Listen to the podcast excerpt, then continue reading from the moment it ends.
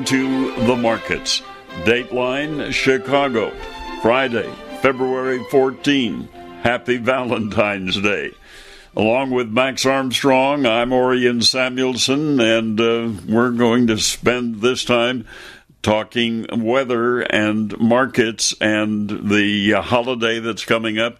As a matter of fact, let me begin by reminding you, because I had forgotten this, but Monday is a market holiday, President's Day, and uh, Wall Street and the agricultural commodity markets will be closed in observance of George Washington's birthday and Abraham Lincoln's birthday that we have now put into one holiday called President's Day. So, heading into the three day trading weekend, what happened today uh, in the marketplace? The S&P 500 ended modestly higher today following some strong earnings from Nvidia and a report late in the session that the White House was considering a tax incentive for Americans to buy stocks. Now, of course, we're still dealing with the coronavirus situation, and it's not getting much better. As a matter of fact, it continues to get worse, but maybe if you use the word better, you could attribute that to a fewer number of cases being reported. But let's talk about the CNBC report that the Trump administration could introduce a tax incentive for people earning less than $200 or $200,000 to invest up to $10,000 in U.S. stocks. That gave the markets a late boost. It's being talked about, but it certainly isn't reality yet. However, reacting to it, one analyst said in an election year, especially when the president is getting backlash that the tax cut benefits only the rich, seeking a way to democratize the stock market to low income earners would be a popular maneuver. The three major stock averages headed into the holiday weekend, having posted their second consecutive weekly advance. And uh, since we have to talk about it, the coronavirus, now called COVID 19, so far has taken 1,380 lives, infected 63,851 people, and that's according to Chinese authorities. In a recent Reuters survey of 40 economists, the respondency China's economy in the current quarter suffering its slowest growth since the financial crisis, but they also believe the downturn will be short lived if the outbreak is contained. Another analyst said the true economic implications of the coronavirus are still unknown. At the end of the day, earnings matter more for the sustainability of stocks than near term headlines. Indeed, as we take a look at the sustainability of stocks near term, the 387 companies in the S&P 500 that have reported fourth quarter results 77% have surprised Wall Street expectations to the upside. Analysts now see fourth quarter earnings rising at an annual pace of 2.6% and that's a striking reversal of the three tenths of a percent decline seen on January 1st. As we take a look at some of the economic reports that, uh, well, before we do that, let's look at the closing numbers on Wall Street today. The uh, the market uh, showed uh, modestly higher close on the S&P 500 and the Nasdaq. And uh, so we'll continue to watch if there's any development on the tax proposal from the president. The Dow down 25 points for the day. The S&P 500 gained uh, 6 points for the day and uh, the uh, uh rest of the markets uh, not much of a move today. Taking a look at uh, the um, reports that impacted the market this week. Underlying consumer prices picked up in January, while the number of Americans filing claims for unemployment benefits rose slightly last week. The reports from the Labor Department on Thursday followed on the heels of Fed Chair Jerome Powell's remarks to lawmakers this week that the economy is, quote, in a very good place, performing well. And he added that over the next few months, we expect inflation to move closer to 2% as unusually low readings from early 2019 drop out of the 12 month calculation. The U.S. Central Bank last month left interest rates steady and pretty much expected to keep monetary policy on hold this year after it reduced the borrowing costs three times in 2019. An economist in New York said there is not no inflation out there, and with unemployment claims remaining at low full employment levels, inflation pressures will continue to build. In the 12 months through January, the core consumer price index went up two and a third percent, rising by the same margin for four straight months.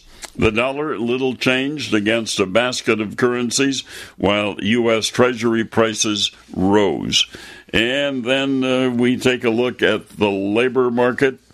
Inflation likely to be supported by a tightening labor market. In a second report yesterday, the Labor Department said initial claims for state unemployment benefits rose 2,000 to 205,000 for the week ended February 8. Economists had expected claims to rise to 210,000 in the latest uh, report. And the government reported just last week that the economy created 225,000 jobs in January after adding 147,000 positions in December. Price of oil today was up over 1% on hopes that demand will rebound from the coronavirus effect. There's that word and there's that disease again. But oil prices were up 1%. Brent crude up 98 cents a barrel to settle at $57.32. It rose five and a quarter percent since last Friday its first weekly increase in six weeks. And U.S. crude gained 63 cents today to settle at $52.05 a barrel. And for the week, U.S. crude was up nearly 3.5%. So, what do we look for in the week ahead, keeping in mind that there will be no trade on Monday? It is a market holiday. But uh, as we look ahead to what will happen on Tuesday, uh, Walmart scheduled to report fourth quarter results. The world's largest brick and mortar retailer expected to post another quarter of same store sales gain, boosted by strength in its e commerce and its grocery business, even as it faces some tough competition from Amazon.com that has hurt rivals. Investors will watch for details on how Walmart's China suppliers would be impacted by the coronavirus outbreak. Deere and Company will release its first quarter earnings in pre-market hours on Friday. Company expected to report lower profit and sales hurt by a slowdown in demand for farm and construction equipment. In response, it's cutting costs and laying off workers. The interim Sino U.S. trade deal was expected to boost farmers' sentiment, maybe driving its purchases of farm machinery a little bit higher. And on Wednesday, we have Federal Reserve Bank presidents all over the country on the speaking circuit. They'll be out there talking about uh, various impacts on the U.S. economy because of what's happening. And we'll get an existing home sales report for January that'll come out on Friday, likely to show a 1.8% decline to a rate of 5,450,000 units. And then on Thursday, initial jobless claims for the week ended February 15th likely to have risen to 210,000 from 205,000 for the week ended February 8. And uh, other reports, pretty quiet day. The uh, Albemarle Corporation, the world's largest producer of lithium for electric vehicle batteries, will be recording its fourth quarter results on Wednesday. We'll get a couple of economic reports as well from uh, Canada. And uh, otherwise, it's a pretty quiet time on the report and earnings report uh, agenda for next week. We are going to uh, invite uh, different hosts for the market report today because Max Armstrong had to uh, cover the farm machinery show in Louisville. And so uh, we turn to another gentleman that we like to talk to here on the markets. Uh, his name is Mike Pearson. And uh, Mike will be back to share his thoughts on the market when we continue on the markets. Your best defense against breast cancer is a mammogram. I'm Dr. Sandy Goldberg, a breast cancer survivor and founder of a Silver Lining Foundation. And early detection saved my life. Are you uninsured? Are you underinsured? Are you a survivor and need follow up testing? Feel like you have nowhere to turn? Times are tough, but getting a mammogram shouldn't be. Call us at 312 345 1322. A Silver Lining Foundation is here to help. Well, folks, I am Mike Pearson standing in today for Max Armstrong and joined here in the booth with Mr. Matt Bennett from agmarket.net. Matt, we saw the USDA release their February World Agricultural Supply and Demand Estimates report, the WASDE report, which is watched by the trade. Typically, not the February report, but this week we were, we were tuned in. Bring us up to speed. Why were folks keeping an eye on this report more than they typically do watch the February? You know, typically in February, it's just kind of a ho hum report. January, you know, is the big report. Uh, then, of course, you've got the March report coming up whenever you've got planning intentions. February, just kind of like the ugly stepkid, you know, but you come in here this year and you're saying, hey, what's the USDA going to do with phase one? You know, they were a little bit vague. They said that uh, they were going to do a, basically a broad, uh, uh, you know, scope that they're going to actually look at it from, but nothing like as far as uh, specific. So we didn't know whether they were going to get uh, too aggressive as far as making maybe a, a, corn sale or two to China, maybe that assumption, but they really didn't do so. They dropped corn exports, and uh, you know, bean exports actually went up, even though the pace would suggest that that wouldn't uh, be the thing to do. So obviously, they lent a little bit of credit to that phase one trade deal as far as soybeans was concerned. Well, you mentioned we didn't see much happen on the corn side. Uh, there's been a lot of chatter in the trade ever since phase one was signed with China that that was one place we could see China step in in a larger way was on the corn side of the balance sheet. USDA didn't seem to add much credence to that. Is that going to be a real psychologically negative factor in this corn market as we head through the rest of February? Yeah, it's it's the number that the trade printed. I think there's a lot of folks out there trying to figure out, well, if the Chinese do go ahead and come to the table and buy some corn, what's this going to mean? You know, what's the true carryout right now? And I say true carryout because I think there's still a lot of question marks out there. Obviously, all the corn hadn't even been harvested yet. Yeah. Uh, first of all, second of all, a really low test weight crop uh, is not as good of a crop to feed or to use for corn usage for ethanol. Uh, we know that uh, you're going to have to burn through more corn to get the same things done that you want to get done in those two sectors. And so, you know, there's a lot of unknowns out there yet. Uh, is it friendly the market? Absolutely not. You know, uh, but it, I, I, would say that there's still a lot that could happen later on. Trade's probably not going to get just completely down in the dumps on the corn market just yet. I don't believe, but you know, at the same time, we we really need to see the soybean market maybe catch life too. That might give a little bit of support to corn. Well, it might. And Matt, you hit on something huge there. We could see the corn market catch on a little bit later on.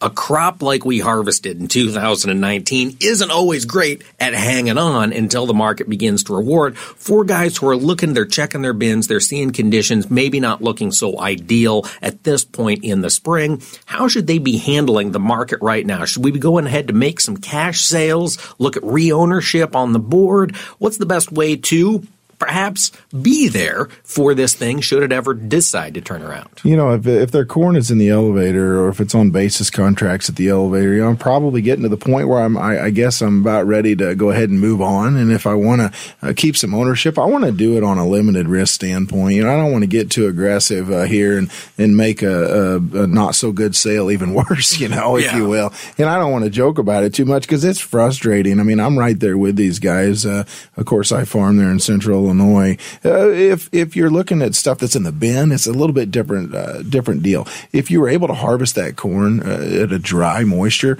and you know that it's probably going to be able to keep just a little bit better, man, I think I'd be holding on to that stuff, at least a portion of it. Now, I'm not saying hold on to 50% of your crop or something like that, but if I could hold on to 25% of corn and feel like it's really in good shape, if you do get a late spring again this year, then you've got to understand that basis is going to absolutely be on fire towards the end of the summertime frame.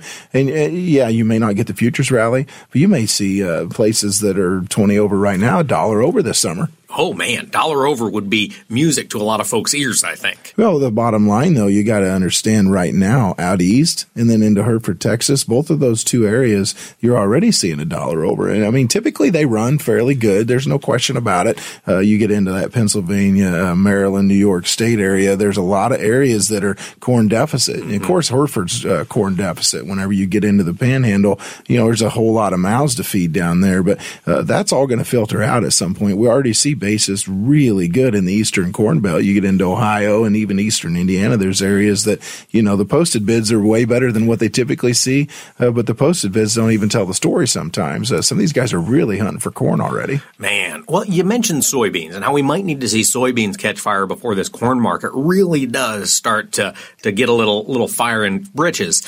On the soybean side, we did see USDA cut carry out 50 million bushel.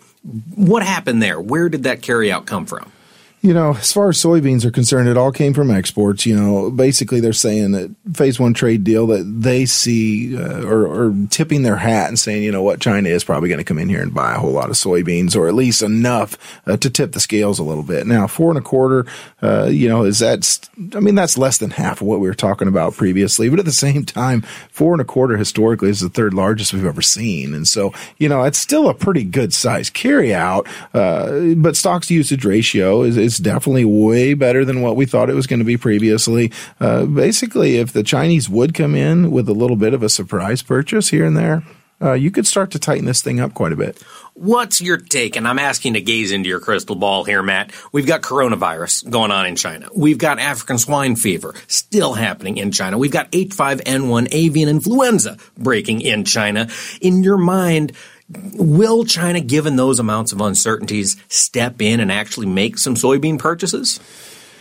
That's a really tough question. Uh, right now, you've got to assume that they're going to at some point. Now, has this thing crested yet? Not quite. I don't think on coronavirus. I think that they're saying, you know, the mortality rates are down, but we're still seeing a lot of infections. And so, uh, obviously, it's, uh, it's an issue that, that all of us are concerned with. At the same time, you've got 1.4 billion people that have to eat. Uh, definitely a higher protein diet than what historically they've had. I mean, it's just continued to get richer and richer in protein, but it's tough whenever you can only let one person out of your house in some of these provinces every other day. Uh, and so are they going to be going with more of a rice and noodle based diet for a while? Probably. And so, you know, it's going to make a dent. There's no question. I mean, if you take people off of a, a protein rich diet for two months, the repercussions on that many people is significant. Well, it certainly can cause meat to back up, but that's something China needs, as they've seen incredible meat inflation over the past year as African swine fever has decimated their hog herd. Yeah, absolutely. And so on down the road, you've got to assume that there's going to be a significant demand for protein. And I think when you look at the hog market, you know, there's a huge carry out and there has been for quite a while. The, the carry in the hog market gets out, you know, $15 higher than your front months. And uh, what it boils down to is that people are saying, you know what, this demand is going to show up. It's going to show up. We've been betting on the come for quite some time. Uh, and we've got to hope that maybe uh, that shows it's going to show up in some place or another. We don't know exactly where. Uh, I'm also, uh, I've also thought that the, the live cattle market would reflect this somewhat, but we don't see that big carry. Uh, the reason why I think that though, I mean, if you look last six, seven years, the Chinese have actually increased their beef consumption around 20 to 25 percent, which is huge whenever you're talking those numbers. So, you know, anytime they get a little more money in their pockets, just like anywhere else in the world, they might prefer a T-bone steak over a pork Absolutely. And one of the things that's been kind of frustrating looking at it from the beef perspective is the big gains of China's increase in beef consumption have mainly gone to South America. The the devaluation of the Brazilian real, the Argentine peso having its trouble here over the past 12 months have certainly made those cheaper products for China to import. Do you think that's going to change? Are we going to see eventually those buyers come to the U.S. as they look for higher grade protein? You would sure hope so, but uh, this uh, currency situation, I mean, th- this week, you know, we saw the lowest uh, the real had been historically, I mean, versus the dollar. It's just so frustrating uh, for a producer. It seems like we just, we have uh, 10,000 things going against us right now. Yes. And, and so you've got to hope that at some point this is going to tip, it's going to turn, uh, but we have to get the dollar to back off, period. I don't care whether we're talking corn, beans, wheat, beef, we have to get the dollar to back off somewhat. And I know that there's been a lot of measures, you know, to try to to make our economy look as good as it possibly could. If I'm a farmer though, and I want someone to tip some sort of magic, uh, uh, you know, whatever you call it, let's get the dollar down. You yeah. know, it'd be it'd be so nice if there's there's just no way to manipulate it though. Really, there isn't. We're the best if house in a bad neighborhood, yes, as everybody if, says. If, if, we're going to play fair and do things the way we're supposed to do, I mean, it's a safe haven. Mm-hmm. And I know a lot of us that live in the U.S. sometimes shake our head and say, "Why would it be a safe haven?" But it's a safe haven. Yeah, yeah, we're we're the best when you look around the re- the rest of the global economies. Now, before we let you get out of here, Matt, you mentioned the the drop in the dollar would be beneficial to a lot of different commodity producers. One of the biggest winners would probably be the wheat market market. We've seen wheat go on a heck of a ride earlier this spring. Now descent stepped back a little bit. As you look out to the future, we're expecting, or we did see smaller winter wheat plantings. You know, spring wheat plantings probably going to be down. I know there are some producers up in North Dakota that still have last year's spring wheat standing or laying flat in the field up there. Where's this wheat market going to go? You know, the thing about wheat, whenever you look at this July market, uh, you know, in that um, 550 area, uh, there's times here in the last couple years that producers would have loved to have hedged at 550. Now, uh, I understand that we were almost at six dollars, and so it's pretty tough to to look at that 550 and say, "Wow, she looks good," right? But at the same time, I want to be looking at my profitability scenarios, if nothing else, at least manage some risk there uh, because uh, there could be some decent money made at just normal yields if you see 550 wheat. Now, do I think that we can run back to six bucks? Absolutely. If you have any weather issues with the kind of acreage we're talking, I don't think there's any question that the wheat market's going to be sensitive to that. All right, things to keep an eye on. Well, Matt Bennett, tell our listeners how can they get a hold of you if they want to pick your brain any further. Yeah, if they just want to go to the website, agmarket.net, you know, me and the other three guys I do business with, you can uh, get a hold of any of us there and learn more about what we do. And you'll be down at Commodity Classic in San Antonio next week. I will be. Uh, I'll be in a lot of places between now and then, but I'll finally get to go to Commodity. I'll say anybody that's listening, if you get to catch up with me, I will have my family there, at least part of my family. Really excited to take them along this year. It's going to be nice to be able to do that. All right. See the Alamo, do the river walk, do the whole tourist thing while you're down there getting the whole thing as a write off, as an egg trip. Absolutely. well, Matt Bennett, thanks so much for taking the time to talk to us today. Yeah, thanks for having me. As always, we say thank you to Mike Pearson, a gentleman we've known for a long time who has been spending a long time in analyzing markets, particularly on the agricultural scene.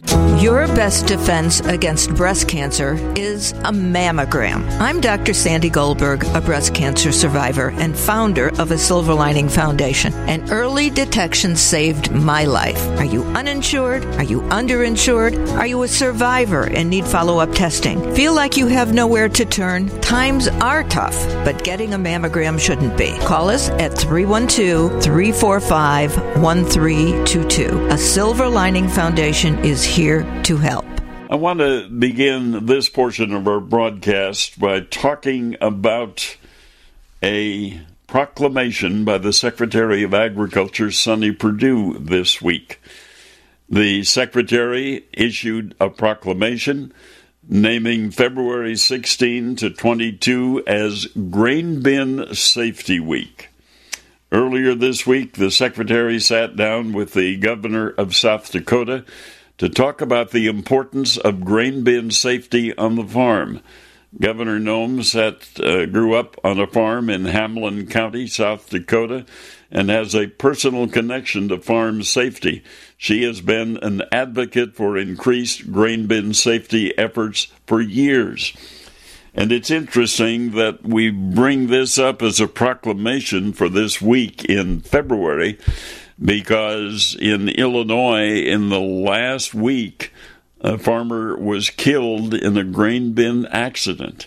It keeps happening, and we've got to find a way to stop it. And one of the first ways that we have to, I think, besides paying a lot of attention, is to make sure that people don't go into a grain bin for any reason by themselves.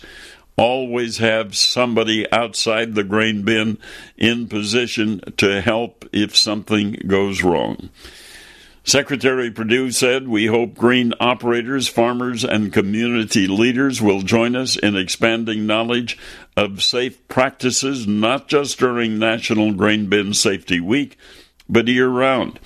Tragedies like the one that uh, Governor Noem's family experienced happen all too frequently, he said, and they call for greater action, which is why I've signed a proclamation naming February 16 to 22 as National uh, Grain Bin Safety Week. So uh, pay attention, will you?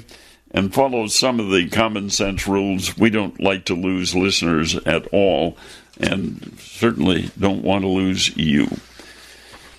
Something else that's going on this week the Environmental Protection Agency seeking White House guidance on the future of its controversial biofuel waiver program after a court ruling cast doubt over its legitimacy and aims to announce a decision by early next month. In late January, the U.S. Court of Appeals for the Tenth Circuit said the EPA must reconsider some waivers it gave oil refineries, exempting them from the nation's biofuel blending laws. The ruling has prompted speculation that the EPA will need to reconsider dozens of other waivers it has granted under similar circumstances and drastically reduce the numbers of waivers handed out in the future. The exemption program has saved oil refineries hundreds of millions of dollars in regulatory costs, but it has infuriated the corn and biofuel industries, which say the Trump administration has overused the exemptions in a way that undermines demand for corn based ethanol.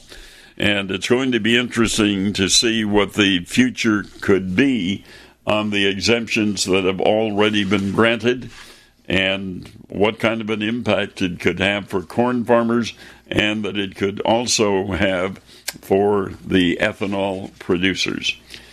As we move into the three day holiday trading week, let's take a look at where we ended up in the marketplace today at the end of this week. As we check that story, the uh, Grain market at the Chicago Board of Trade, pretty much a red screen there. The March wheat contract was up just a quarter of a cent, but the other wheat contracts ended the day lower. March corn down one and three quarters.